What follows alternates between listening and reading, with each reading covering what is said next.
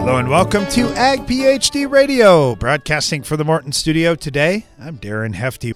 We'll also be taking your calls and agronomic questions at 844 44 Ag PhD, and you can always email us as well, radio at agphd.com.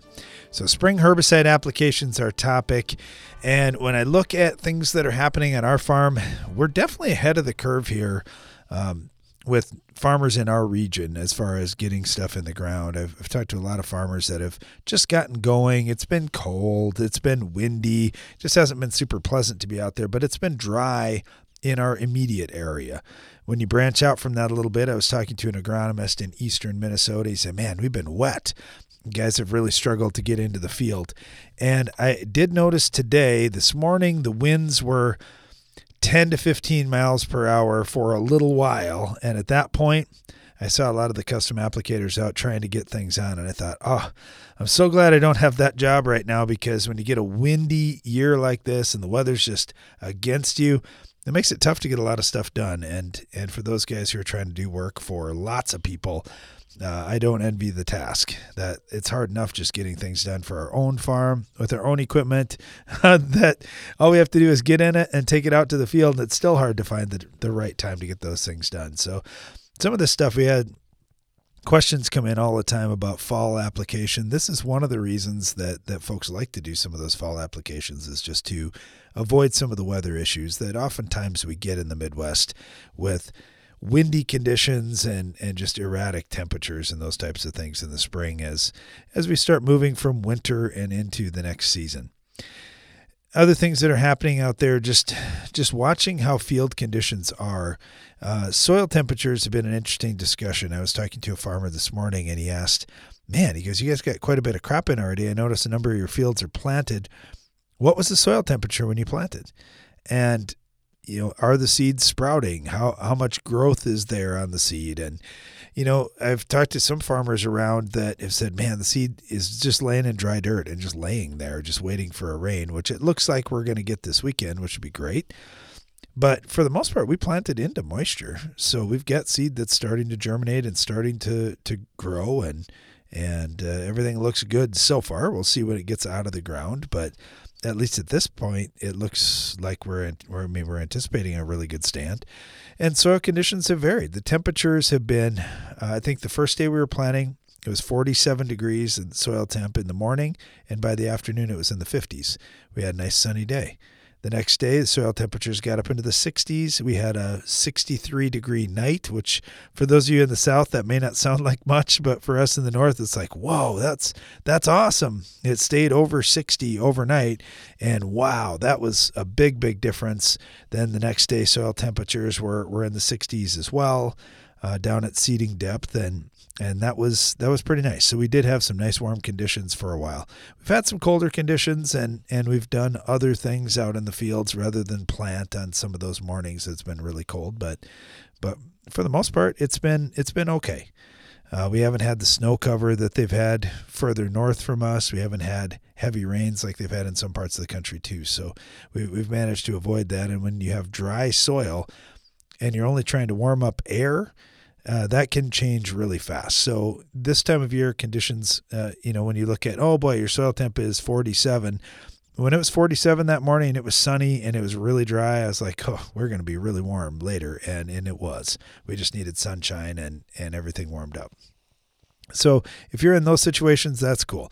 Uh, I talked to a farmer in Minnesota today who said it's just gloomy, just gloomy all the time, and uh, we we just need the sun to break through. We we get showers and and this kind of thing, and and I get it. Things are, are probably colder there, soils are colder and all that. But as soon as conditions get fit and things warm up and the soil gets back to 25% air, 25% water, 50% soil, uh, th- things will be much better looking at some of the supply issues, we get a lot of questions about what's happening on supply, and we just haven't had trouble getting products to control the weeds. And I, I, think if you look around and you aren't just sold on one particular product, uh, you're going to find that you're going to be able to kill the weeds. It's not going to be an issue, or the bugs, or the disease, or whatever you're trying to fight out there in terms of crop protection products. But what's interesting, I was talking to an ag chem dealer uh, in Minnesota today who said, you know what? I actually turned down a shipment of Liberty. And I'm like, wait a second. Liberty's uh, people have been saying all winter, this is really tight supply, it's tight supply. And he said, yeah, he said the price is high enough now that guys are looking for other alternatives. And in Minnesota, it's a majority of the acres of soybeans are going to be enlist soybeans. And and he said, you know, enlist one is just so much cheaper than a shot of Liberty that the guys are just going to do it with pre's and enlist one and, and hope to get by with that.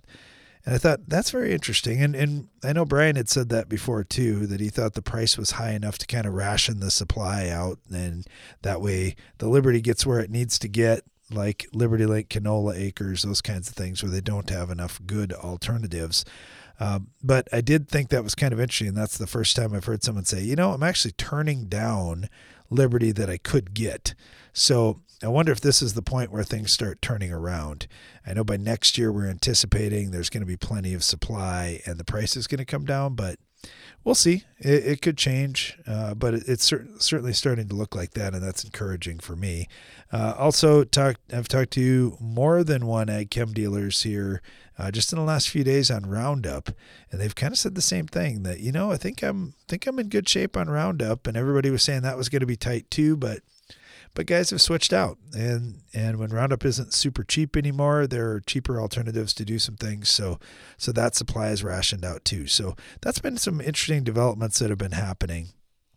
And then for farmers everywhere, just to watch legislation and what's going on. And I know this time of year we aren't paying as much attention, but uh, caught this from uh, Farm Network uh, in the upper Midwest that the state of Minnesota is proposing some, some rules that would not be so farmer friendly uh, so hopefully, uh, folks in that state are kind of paying attention to those things and, and getting their voices heard and, and, getting their input in and, and hearing both sides of the issue to know, okay, well, what is the what is the concern and how can we meet that?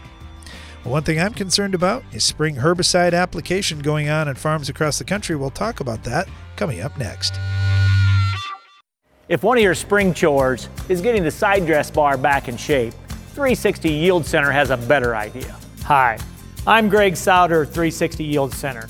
Rather than throw more money into bearings and coulters, replace them with 360 Y drops for your side dress bar. You'll never replace bearings again. You'll get faster, more efficient nitrogen response. In our tests, that gives a six bushel boost. Less maintenance, more corn from 360 Y drops. Take a second and listen. You hear that? That's the sound of your roots growing where they've never gone before. There are additional nutrients and water in your soil, hidden in tough to reach spaces. With MycoApply Endoprime, hyphae attach to the root hairs to reach small areas inaccessible to big roots, even some that are tied up in the soil. Applied in furrow at planting, MycoApply Endoprime uses four, four unique species of mycorrhizal fungi to go where roots can't. Unlock the potential of your corn crop with MycoApply Endoprime. And by nurturing your soil today, you're helping to ensure future harvest will be just as bountiful. For more information, talk to your local retailer or visit valent.com/endoprime. Always read and follow label instructions. Fight resistant weeds. Experts agree using multiple herbicides with alternate modes of action increases your chances of beating resistant weeds. Tough 5EC is a selective, contact herbicide for post emergence control of broadleaf weeds, especially herbicide resistant strains. Tough 5EC has a synergistic effect with HPPD inhibitors and enhances atrazine with fast results. Tough 5EC is in stock and ready to ship. Ask your local retailer about Tough 5EC or visit BeltramUSA.com. Always read and follow label instructions.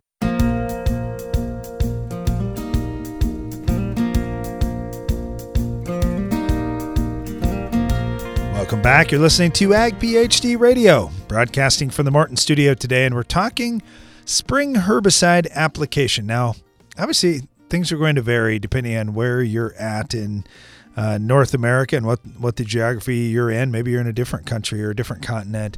Uh, what what this means to you, but spring application ahead of spring crops is kind of what I'm thinking. But uh, I, have already seen some feedback coming back in. Hey, you're going to talk about fall applications as well and how that impacts what you do in the spring you know what? There's getting to be more fall applications made, especially with reduced till, with guys that have winter annual weeds in their area, those types of things. So we can certainly talk about that as well. We'll start off down south here with Eric Prostko with University of Georgia. Eric, thanks for joining us. Hey, how are you today? Pretty good. Pretty good. You bet. Now you got a number of different crops in your state. Uh, do you do you find most of the crops now are getting pre-emerge type applications, or or are a lot of the guys converting to doing stuff post-emerge in your state? Uh, I think uh, over the years since we've trained, since we've dealt more with uh, herbicide-resistant weeds, the use of pre's has pretty become pretty common now. You know, it's that's the found, that's one of the foundations of our recommendations for trying to keep weeds out of the field is starting clean and then having a residual down at planting and then let's go from there and see what happens. You know, there are a lot of challenges with applications earlier in the season and and some of them like what we found this spring, wind, uh, also weather that's a little colder than you like or at least nighttime temperatures for sure that are colder than you'd like. Uh, how do you coach guys on when is the right time to pull the trigger if you've got weeds that are already up and need to kill them? Well, that, that that's a good question. As, as, you know, for us down here in the south, it's a little warmer than where you are, I think, most of the time. So, you know, we're already uh, well past that stage uh, as far as our, our, our spring burn downs have gone out probably a month or two ago, or maybe longer. And so, you know, one of the things we're all I'm always looking at is, you know, what's the nighttime temperature going to be, and if we're going to get below 50 degrees or 40 degrees, then I'm I'm going to tell somebody, hey, let's wait and see what happens uh, with the weather, and don't don't spray when we get cold. Uh, but sooner or later, it's going to warm up. But uh, I think we've got to watch the temperatures, uh, especially um, I'm sure up where you are, that's a big concern. Uh, but for us now at this time of year, if we're doing any pre-plant burn downs, uh, I'm in my office right now. It's 80 degrees and sunny. That sounds nice to me. Okay, so let's take the other end of the spectrum, Eric. Uh, how about as it gets too hot? Because you're certainly going to have days that are well over 90 coming soon. Uh, where do yeah. you stop pulling the trigger there? Is 90 degrees a cutoff in your area?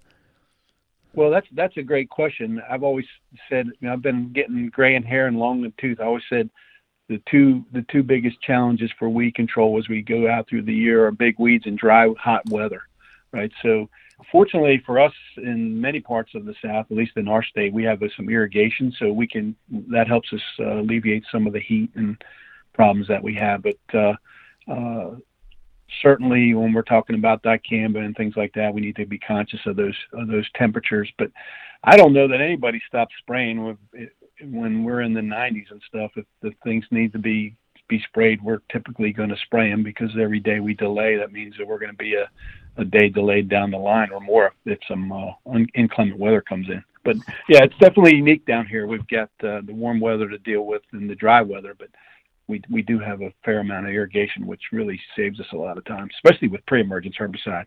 Sure, sure. Yeah, when you think about those pre's, it does take moisture to get them to work. And uh, I've been in Georgia and been in just powdery, dry, sandy soil, and I think, my goodness, they're going to have to irrigate just to get these things to work. And for where I'm at, we're dryland farmers for the most part, and we've got some heavier soils than that. And I know that it takes moisture to make these things work. We usually figure it takes at least an inch or two and then things work 100%. But if we can get a half inch to an inch, well, we can at least get 80% of it to work. What do you figure in Georgia? Is it something where you put these herbicides on and you immediately start watering to make them work? Well, that's probably one of my most common recommendations. You know, I'll just take peanuts for example. We're right in the process of planting now. Know, if somebody calls me up and says, "Hey, what do you think?" I'll say, "Hey, plant, spray, and turn on that pivot as soon as you can." I'd like to get at least a half inch or so on there to get for a couple reasons. Number one, to get those residual herbicides activated, and number two, to get that crop uh, up and going with a little bit of moisture. So uh, that's a great. Not now only not every grower has irrigation. About 50% of our peanuts and 50% of our cotton are irrigated. About 80% of our corn's irrigated. So it's not 100%. So we still have to live with uh, the dry weather that happens. Uh, we're in a little drought right now, as a matter of fact. Uh, it hasn't really rained here in a few weeks, so uh, that's causing some people some heartburn with some residual herbicides that don't have irrigation. Sure, sure. Well, another thing when you think about those residual herbicides, we're seeing more acres with cover crops. We're seeing heavy residue in a lot of fields as, as guys have reduced tillage for, for various reasons. And I know that a lot of that pre emerge herbicide ends up sprayed onto residue and needs to come off the residue. Do you see issues with that? Have you changed up how you're recommending things with, with cover crops, with reduced tillage, heavy residue, those things? Well, we have about, I would say, with the major crops that I work on, most, and you know, the, the big one is peanuts. About 25% of our crop is is reduced tillage, and actually, we we do more strip tillage here than no till, and we're typically stripping into uh, perhaps a cereal rye cover crop or maybe just some winter weeds. And you know, occasionally we have some problems. Um, you know, sometimes we'll bump our rate up a little bit on a residual, maybe you know five percent or something like that, to try to overcome some of those residual effects.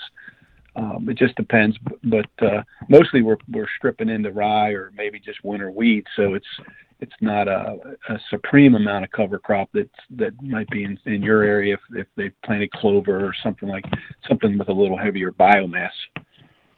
Sure, sure. You know, a lot of these residual herbicides, we're talking about root and shoot inhibitors, and the companies will say you want to have it very concentrated in that top inch or so of soil. Yet, uh, many guys are doing tillage, and I, I know we always say we want the youngest guy on the farm doing the tillage because he's not going to go deep, he's going fast. The oldest guy on the Yeah. farm goes slower and usually gets deeper because he wants it to look pretty out there. And uh, I don't know. Do you have that same problem in Georgia? Well, it's it's. I think there's some good science behind you know that old adage is that we want to most of our weeds. If you think about most of the weeds that we have, of course, there's some some. There's always exceptions to the rule. Most of our weeds are going to come from that upper one to two inches, right? So that's where we want the herbicides to be. So when the root, if it's a shoot or a root inhibiting herbicide, you know that that's going to be where the herbicide is when that plant's either germinating or the shoot starting and shoot starting to emerge. And like I said, most of our weeds are coming from those one to two inches, so that's where we want it.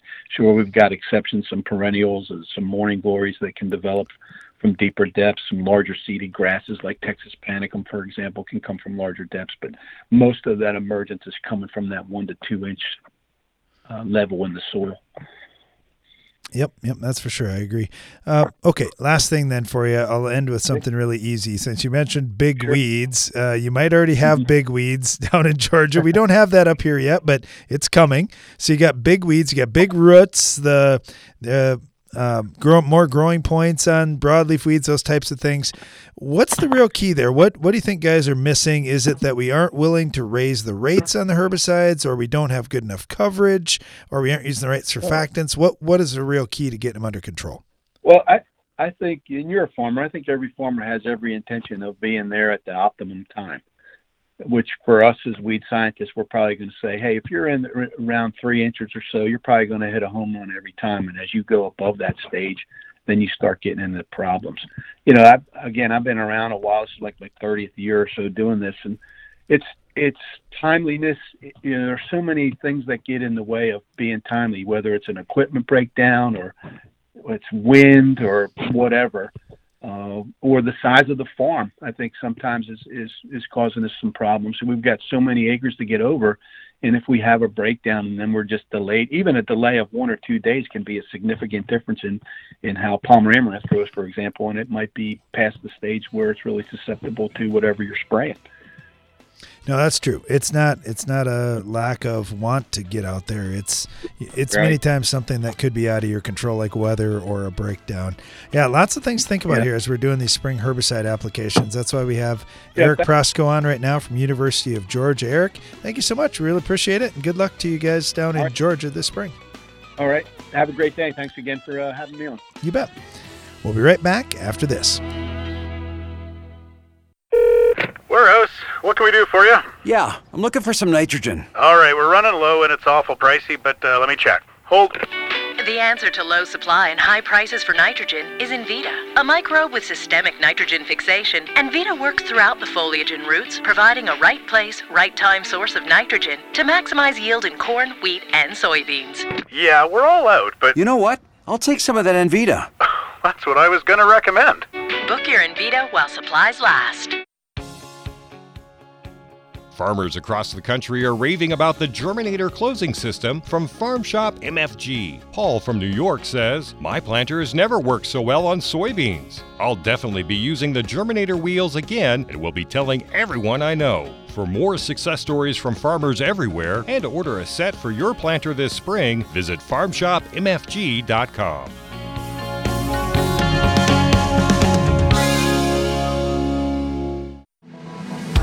Come to the Ag PhD Scouting and Scholarships event this summer. Here at Ag PhD, we're always looking for ways to support and encourage folks entering the ag industry. That's why we're devoting a full day, Saturday, June 25th, to the free Ag PhD Scouting and Scholarships event. Though this day is geared towards high school and college students as well as young farmers, anyone with a desire to learn more about agronomy is more than welcome. Our hands on sessions in the field will include a comprehensive guide to scouting, ways to improve soil and crop health, the role of natural microbes in farming, and how to best collect and manage on farm data. Plus, we're giving away tens of thousands of dollars in scholarships to eligible attendees. So, whether you're a college student or just want some good agronomy information, this is one event you won't want to miss. It's the Ag PhD Scouting and Scholarships Day, Saturday, June 25th on the Hefty Farm near Baltic, South Dakota. Learn more and register at agphd.com.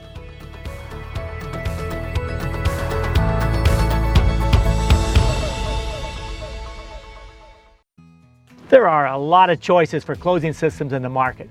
360 Wave has been topping them all in side by sides. More plants and ears, more bushels. They're in stock and ready to ship from 360. Most closing systems attempt to close from the top down. Wave closes from the bottom up, rolling moist soil over the seed, plus puts starter fertilizer in the sweet spot. There is still time to upgrade your closing system with 360 Wave. Learn more at 360yieldcenter.com. Weather or not, relentless control is what you get with Anthem Max Herbicide from FMC. Protect your season from tough broadleaf weeds and grasses with dual modes of action and overlapping residuals that also minimize resistance. With an easy to tank mix formulation and wide application window, Anthem Max Herbicide is ready when you are. Visit your FMC retailer or ag.fmc.com to learn more. Always read and follow all label directions.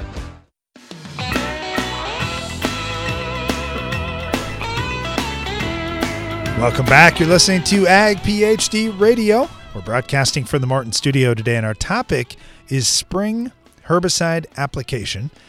Our phone lines will be open at 844 44 Ag PhD if you have an agronomic question or want to talk about this topic. You can also email us radio at agphd.com. Although I don't see many pictures of sprayers out in the field coming in right now. It's been so windy and one of the guys that gets to deal with this is our friend Dean Grossnickle with Syngenta down in Iowa. Dean, that's been a challenging spring to get anything sprayed. Oh, that's for sure. Like you said, the the wind is just one of the obstacles that we've had, and you know a little bit of the rainy weather as well. So it's it's put a little bit of a, a time crunch on trying to get some of the field work done here this spring. You know, one of the things that I was thinking that that I should be thankful for is that it's been cold. And normally I'd say, "What? You're, you're nuts! Yeah. Uh, you don't like cold." But because it's been cold, we don't really have weeds that are. I mean, we have a few, but not very many coming in the field. So I don't think we've missed the window yet where we've got to change things with our pre. But what are you seeing down in Iowa? Are you are you having to change things up a little bit and add something more in for burn down, or, or are you still doing okay? You know, we're still doing okay. And you're right. You know, that is kind of a little bit counterintuitive, you know, when you start to think uh, about it, you know, especially from a herbicide perspective, you know, that, that you'd want it cool. One, it is delaying the weed emergence. So that's on that gives us a little bit on our side there. Additionally, if you did spray early, you know, you really, you know, a lot of these herbicides are broken down uh, by metabolism, right? They're met- metabolic breakdown and uh, from the bacteria and stuff in the soil. And if we keep those so- soils cool, you know, then the herbicide's not being broken down. So, you know, that it's cool is actually helping us a little bit. Um, where we do see that that um, some of these guys that have cover crops and that sort of thing, um, we really want actively growing plants to be able to burn that stuff off appropriately. And we really haven't had the temperatures and weather to be really conducive to having a, a really effective burn down. Uh, so um, that has been one thing that's that's uh, caused a little bit of a problem out here. Uh, but um, hopefully we'll get some warmer temperatures. They'll help the Roundup, the glyphosate work a little bit better for those burn downs, and or uh, if somebody's doing a paraquat type application uh, with gramoxone or something like that. Uh, again, it's going to take a long time, about you know 14 days for it to work in these cool temperatures. We really want an actively growing plant and some warmer weather, but uh, that's kind of where we're at right now. We just need some uh, warmer weather to get things going. Yeah, no doubt about that. Okay, talk to us a little bit about about that HPPD chemistry family, whether it's Callisto or bicyclopyrone or some of the combinations you have that have both of them in there. Uh, what do we expect from them early season in terms of a burn down and in, also in terms of just getting them to, to get to work out in the field so they, they kill weeds and we don't have to look at weeds this year? Yeah, that's right. I mean, those are two great chemistries, the, the mesotrione callisto or bicyclopyrone uh, that you can find in Acuron, um, uh, for that matter. Uh, they really do a good job of, of burning down what weeds that are out there. Obviously, if we're going for a burn down application, we're going to want to have uh, some sort of uh, atrazine in that mix and or uh, a little bit of crop oil to help help with burn down uh, per se. But the, the thing that, that I don't think a lot of people realize is both those chemistries have a great residual component to them as well. And so not only are you taking care of the weeds in a burn down application, you then will uh, get that to wash off that, uh, that residue and be a nice foundation uh, for um, for your residual control for small seeded broadleafs from the mesotrione. That's going to work on your uh, lamb's quarter, your water hemp, palmer if you have it. And then the bicyclopyrone, that's giving you additional water hemp uh, control and or your large seeded broadleafs like velvet leaf, uh, cocklebur, morning glory, etc. So the combination of those two uh, make for a great burn down and then a nice foundation for that residual program.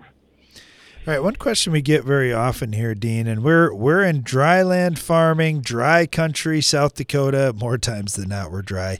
We like to incorporate our pre's to make sure they're down in yep. the soil really light incorporation and it take we found it takes a little less moisture to activate them we, we just get a little more consistent results here. Now in areas of the country that get a lot of rain there's a lot of guys that say you know what? We just lay them on top. We get a rain every week and everything works great for us. I totally understand that as well. What do you see are some of the important things for guys to keep in mind if they're incorporating pre's this spring yeah, it, again, it, like you said, the biggest thing is that you really want that herbicide to stay in the zone of germination, right? And for water hemp and and or your small seeded broadleafs, they're germinating in that upper uh, quarter inch to half an inch of soil. So you're going to want to really, if you're incorporating a nice light incorporation, take out your tracks. We really don't want to bury that that herbicide. So, um, but uh, I get what you're saying, especially if you're in that dry land, incorporating that you're using that soil moisture to help get that into kind of soil solution, and then you uh, get those uh, those rains.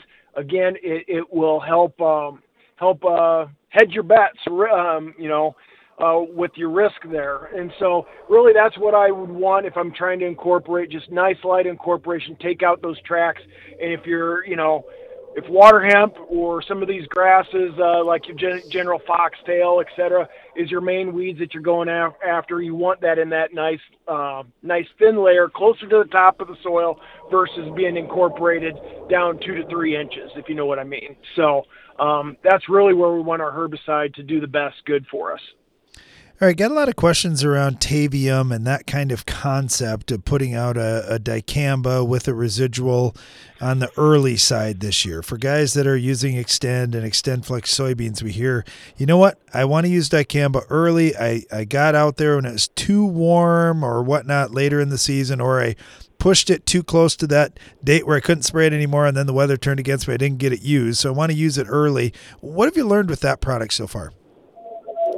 Um, really, I mean, again, th- those early, the dicamba is a great product as far as a, a burn down alternative. We've shied away from that in that soybean space because we didn't have a trait to go along with it. And if you read the old dicamba label, if you're using it for a burn down, you need about 30 days of wait time and an inch of rain. Well, we just talked about not being able to get rain and that sort of stuff. So it really gives us a burn down opportunity as well as getting that residual from the dual if you're using a Tavium type product. You got dicamba, dual together, you get a nice base there. Um, with the technology of the the Xtend uh, or XtendFlex soybean, uh, again, we can use that as a burn down uh, opportunity. And, uh, you know, the dicamba just does a great job of burning down some of those tough weeds like giant ragweed, et cetera, from that pre-space. So it's a great opportunity to utilize that chemistry. We have the trait to do it, and uh, I just really like it from a burn down um, perspective. Yeah, there's a lot of con- lot of considerations here as as we're putting together programs and getting out there with spring herbicide applications. Um, you know, when when we think about it, what are some of the big questions you're getting, Dean, as as uh, guys get delayed getting into the field? They're thinking about, man, do I have to make any changes? Or I don't think anything really changes for the herbicide program, does it? Um, it could, depending on what you're utilizing, right? Um, the biggest thing that I, I find is is that soybean space because a lot of our our soybean pre's um, if their beans get up, crack the surface, all of a sudden our options become very, very limited, right? Because uh, especially if you got uh, soybean pre's that have some sort of sulfentrazone in it, or uh, say flumioxazin, or some other PPO type or herbicide that can um, can really ding those beans if they crack the surface.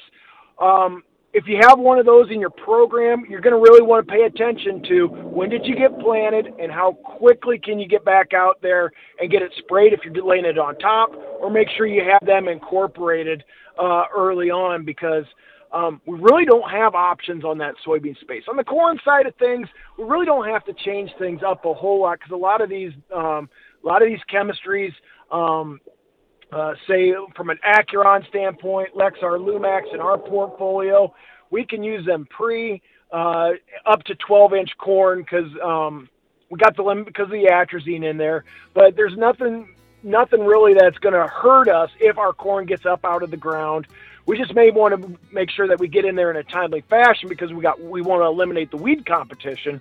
But we got more options on that corn side soybean side, we may have to change things up depending on what's going on.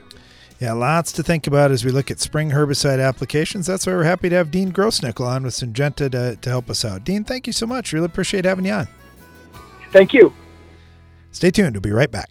It's smart to make the right agronomic choices, and it's even smarter to get rewarded for them. With the Bayer Plus Rewards program, you earn cash back on seed, herbicides, and other eligible products. And it keeps getting smarter because now you can earn an additional 10% bonus when you send your redemption check to your retailer. To learn more, contact your retailer today. Protect your yields and get the most from your land with Bayer Plus Rewards. Visit mybayerplus.com and see program terms and conditions for full details. The next generation of weed control in wheat, Wide AR Match herbicide. Uh, I'm sorry, is this a typo? I mean, there's an AR in the middle of Wide Match. Mm-hmm, that's the name. It's called Wide Arm Match Herbicide. Oh, my bad. From the top. Wide Arm Match from Corteva Agriscience. It's not a typo. It's an upgrade. The AR stands for Arylex Active for improved control of the toughest broadleaf weeds in wheat. Talk with your retailer to learn more. Do you have crop failures due to flooding, drought, or another event? You may need to consider a better burn down regimen. Adding just 2 ounces of Nufarm Panther SC to your tank mix not only provides faster results, it provides residual that lasts. You gain flexibility to keep your cropping options open. Ask your dealer for Panther SC and get Panther power in your tank. Protect your empire. Rule your fields with dual modes of action. Low use rate Authority Supreme herbicide from FMC combines Group 14 and Group 15 modes of action for pre plant and pre emergence control of key broadleaf weeds and grasses. A preventative application keeps your fields clean when it matters most to crop productivity. Visit your FMC retailer or ag.fmc.com to learn more. Always read and follow all label directions. Precision crop nutrition pays. And AgroLiquid has precisely what it takes to help you succeed. The right products plus the right expertise to give you guidance based on your soils, your fields, and your goals. While our clean, seed safe formulations and lower application rates make planter fertilizer easier than ever. Agro Liquid. Apply less, expect more. Find a retailer at agroliquid.com. The value of your farm building is in its ability to protect what's stored inside. That's why Morton Buildings ensures that every machine storage and insulated workshop we build will provide superior strength and durability. As a 100% employee owned company, we're all committed to being the industry leader with a focus on innovation, service, quality, and most importantly, customer satisfaction. To get started on your next project, please visit mortonbuildings.com.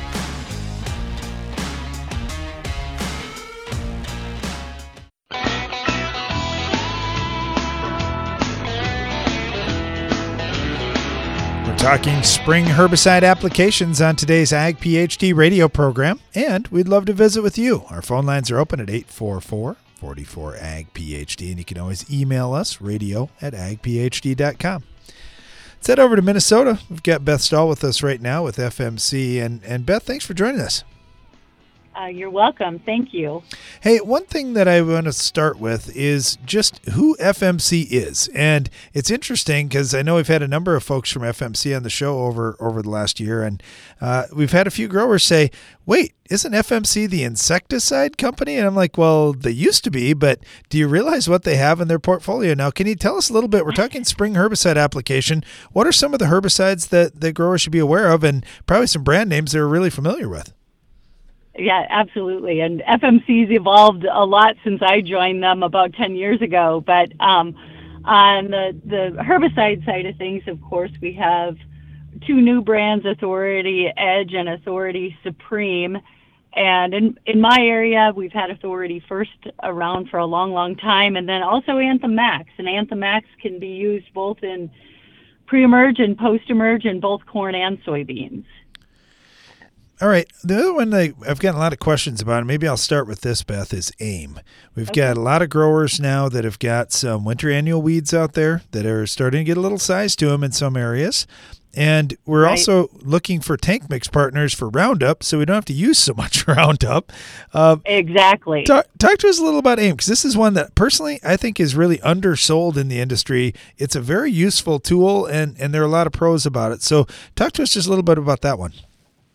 I agree with that. Uh, AIM is is you know we do a lot of tillage in the eastern part of the state, but where we do have no-till situations, AIM can be a super useful tool because it's you know it doesn't cost a lot of money to add an ounce of AIM into a tank mix, and anytime you've got um, you know dandelion and thistle, for example, in my territory, uh, would be two problematic weeds in no-till and that aim will just make Roundup work all that much better.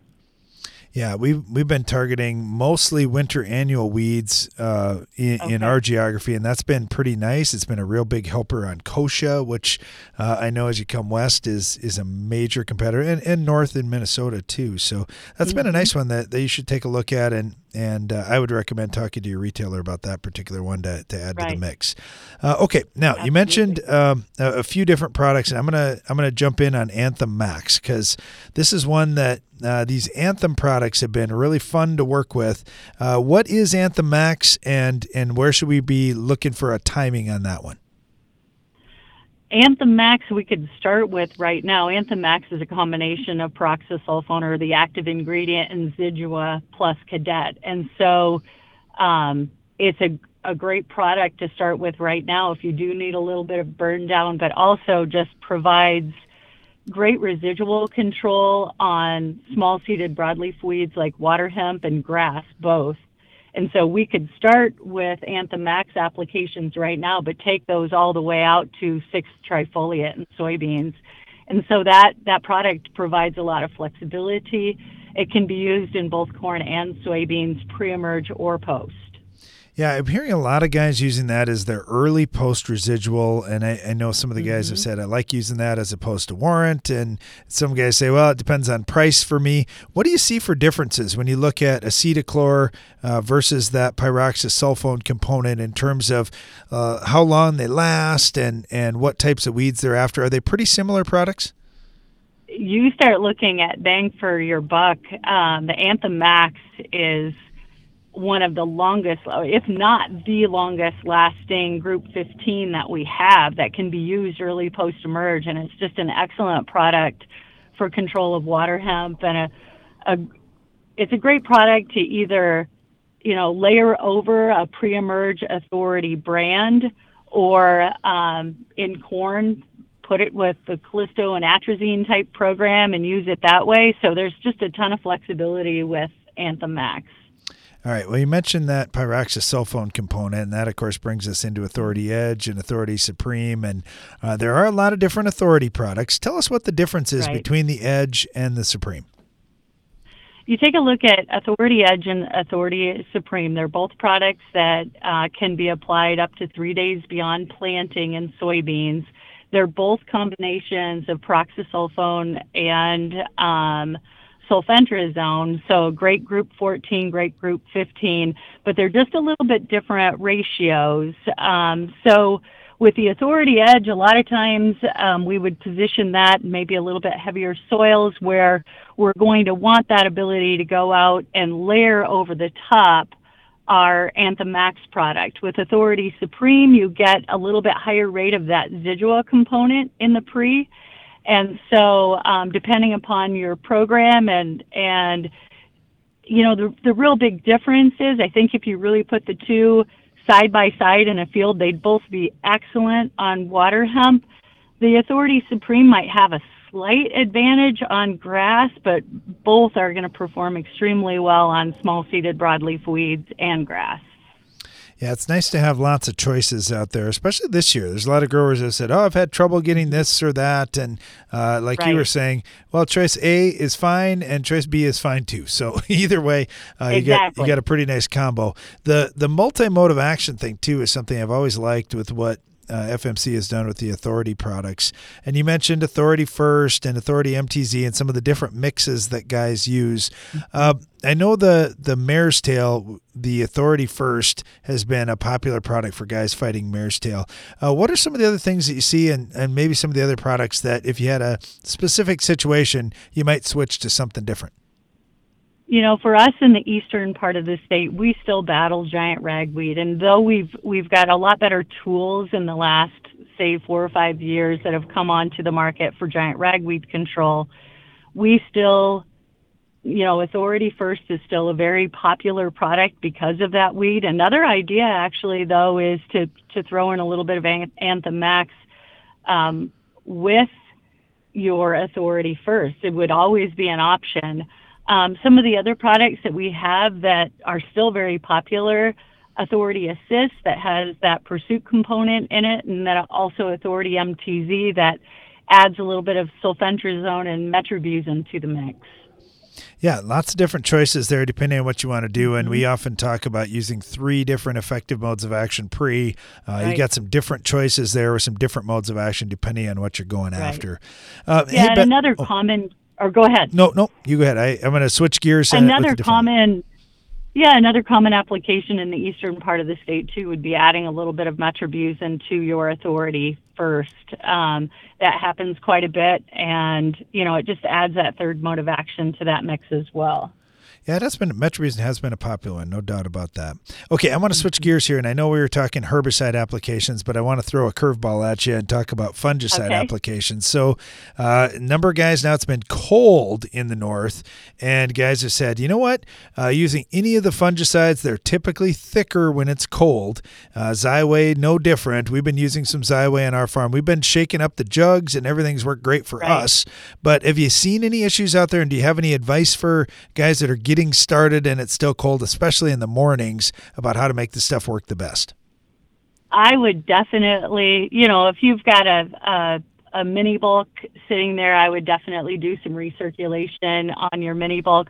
One thing I've been finding is just going around to different uh, warehouses within my territory, you can see a little bit of separation in a jug, but just turning it upside down, inverting it, two or three times. We actually get really good blending back in of those products. And with any of our products, um, you know, whether it be Capture LFR, or Ethos, or Xyway, getting them out in the sunshine and a little bit warmer conditions always makes things flow a little bit better. And um, you know, one of these days it's going to warm up in Minnesota. yes, and so anything we can do to you know get those those products into a little warmer environment will help. So Yeah, it, it- you're right. It's good advice. You can get stuff inside. Oh, that helps so much. I know the fertilizer's been the same thing. There have been guys doing starter Right. fertilizer that off they can keep that.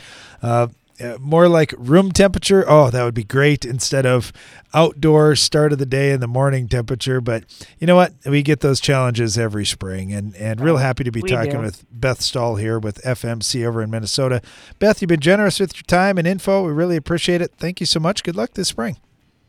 all right, thank you. We're talking spring herbicide application on today's Ag PhD radio program.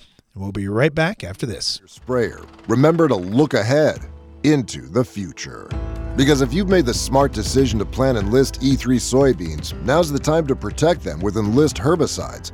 The superior tank mix flexibility easily allows multiple sites of action and keeps your weed control programs effective beyond just this season. Visit enlist.com to see how a better weed control system can help fight resistance on your fields today and tomorrow. If you've ever wondered how the Farmall got its name, here's an abbreviated list of the jobs the Case IH Farmall can do. Baling, cutting hay, feeding, hauling, loading, pulling, raking, cleaning barn, mixing feed, fertilizing, mowing, chopping, seeding, clearing, irrigating, furrowing, cultivating, hitching, digging, emergency tow, harrowing, hoisting, leading parades, excavating, grading. Let's make it simple. This tractor does it all. So no matter what you're doing, Can Do comes in red. Farmall. Learn more at caseih.com slash farmall. It's planting season. Race against the clock season. Mistakes can't happen season. And no one helps you face it all like John Deere. Putting technology in your hands that gets you in and out of the field faster, that makes your spacing and depth more accurate, and that gives you the confidence that this season will be your best season. See what you have to gain at johndeere.com slash gain ground. Be sure to attend the 2022 Ag PhD Field Day. At this year's Ag PhD Field Day, we'll have way more equipment and equipment demonstrations than we've ever had before. We've got a lot of new technologies we'll put into our research plots on site, and we'll have great family entertainment, including a kids area, music, fantastic guest speakers, and free food and drinks all throughout the day. Please go to agphd.com to learn more, and don't forget to join us on Thursday, July 28th for the free Ag PhD Field Day. Heat, drought, wind, hail, northern corn leaf blight, gray leaf spot. If your corn is under stress, you are too. Get Veltima fungicide, swift activity, with fast payback, an expanded application window. Makes life simple, and it's the secure choice. With powerful residual for visibly healthier corn. Swift, simple, secure. Veltima fungicide. Call your BASF rep today. Always read and follow label directions. Veltima fungicide is not registered in all states. Farmers everywhere are discovering Germinator closing wheels. Dick from Iowa says, In every case, our germination rate was better than expected. Total destruction of the furrow sidewall and ideal seed to soil contact. See what others are saying at farmshopmfg.com. Boost your productivity and profitability with Soil Warrior from Environmental Tillage Systems. Improve fertilizer efficiency and your yield potential in just one strip till pass. Now that's ROI. Contact us today at soilwarrior.com.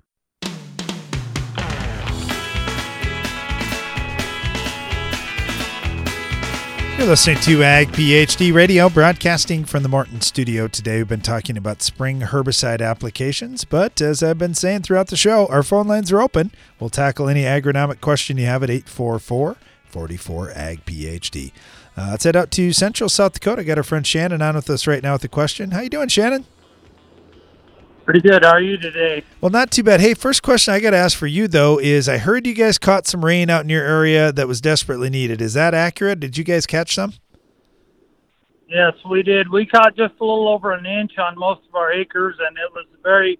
That's the biggest rain we've had since. So, I don't know. Last fall, they're real early before planting winter wheat, and uh, yeah, and this weekend's looking like another good chance of rain for Awesome. here coming up. So.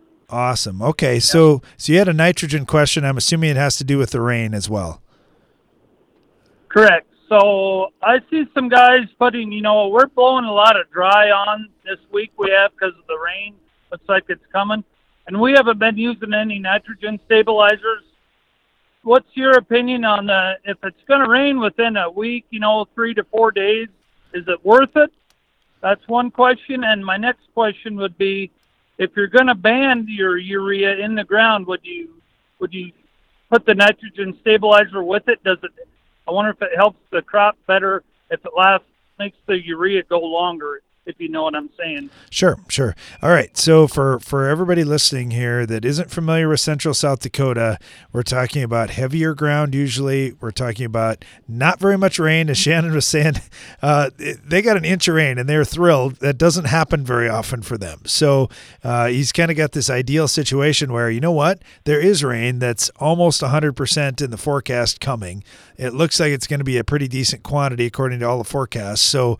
Uh, uh, he's putting out nitrogen, putting out dry nitrogen, and just leaving it on top, waiting for the rain.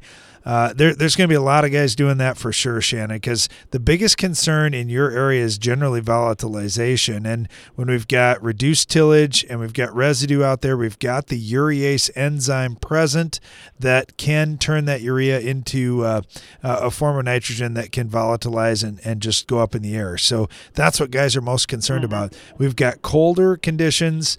Uh, we've got a lot of clouds coming through as the weather changes and, and we head towards some rainfall.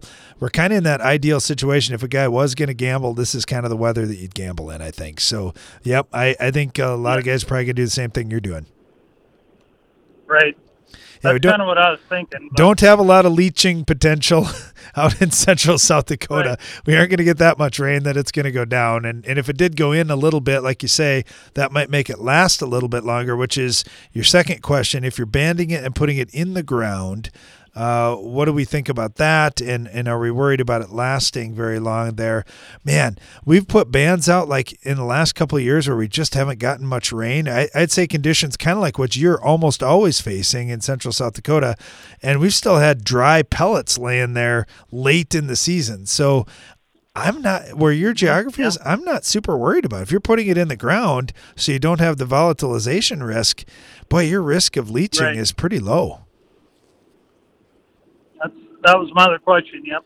Yep. Cool. So so yeah, I think that's the ideal system is if a guy could put it put it just underneath, a couple inches in or something like that. But if you are just blowing some out on yep. top and we got rain uh, coming real soon here, I think you're going to be just fine. Yep, that sounds good to me.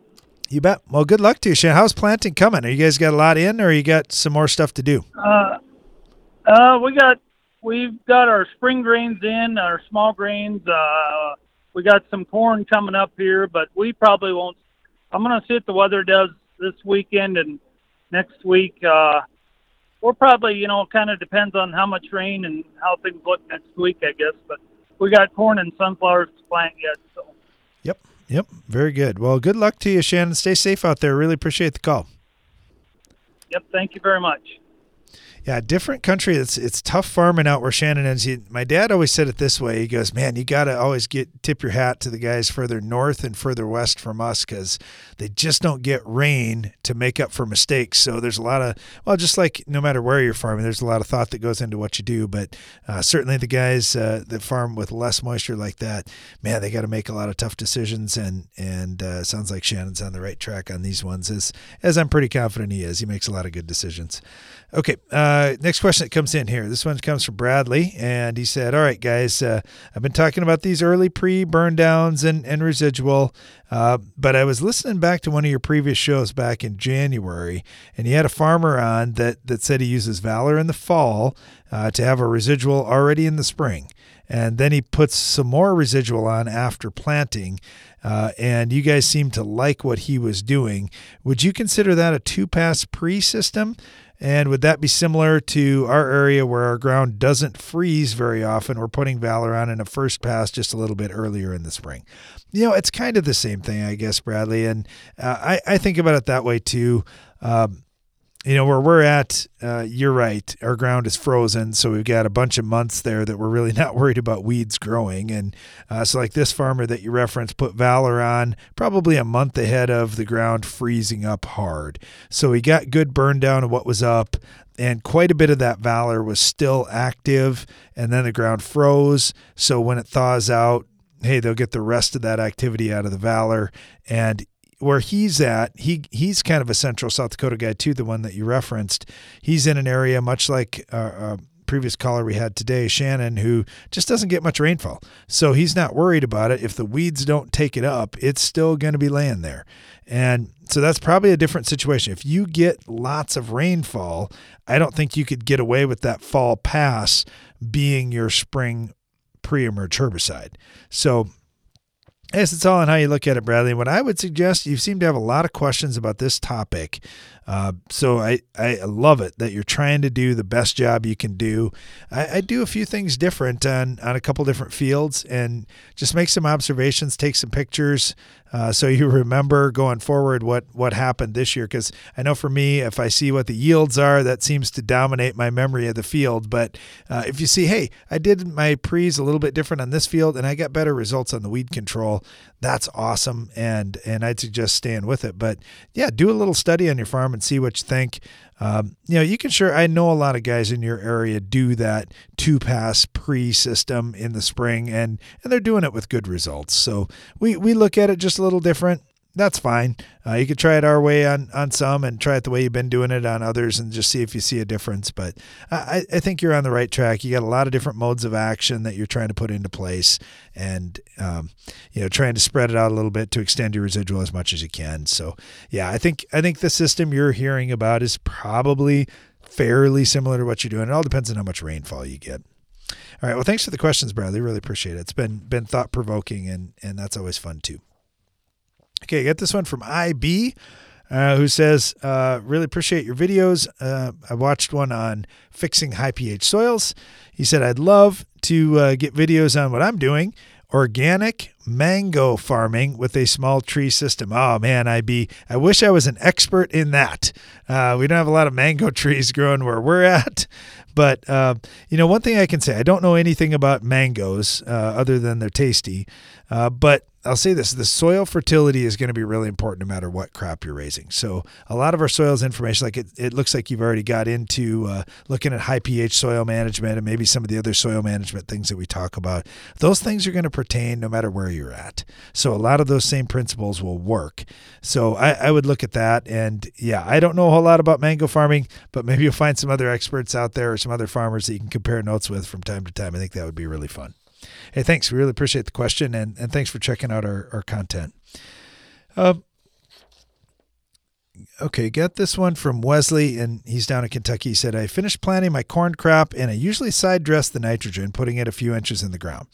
I know I'm low in sulfur and boron. I'm wondering, are there any products I could put to help the crop this year? Or would it be best to try to spread it with a buggy before the corn comes up, or just wait until fall and fix uh, these things at that point? You know what? Sulfur and boron move really well in the soil, and especially in Kentucky, you'll be able to get them into the crop this year. So, yeah, if you could get stuff out there before the corn emerges, that would be safe to put those on. You could also do some foliar work too. The sulfur may be a little more risky than the the boron, but yeah, you could you can definitely get both those nutrients out. Or if you want to do that as your side dressing, you can put sulfur and boron out at the same time. We've got a lot of guys that we work with that will put those leachable nutrients, sulfur and boron, on at the same time they put the other big leachable nutrient, nitrate, out there. So, yeah, you could do those all at the same time. You will get them in the crop this year. You will make an impact on this year's crop. And if your soils are really light, you'll need uh, two or three or maybe more applications of all three of those nutrients throughout the season. Hey, Wesley, thank you so much. We really appreciate your question good luck to you. I'm glad to hear you got the crop in. Uh, now the fun begins. Well, thanks for listening to our radio program today. Be sure to join us again each weekday for more Ag PhD Radio.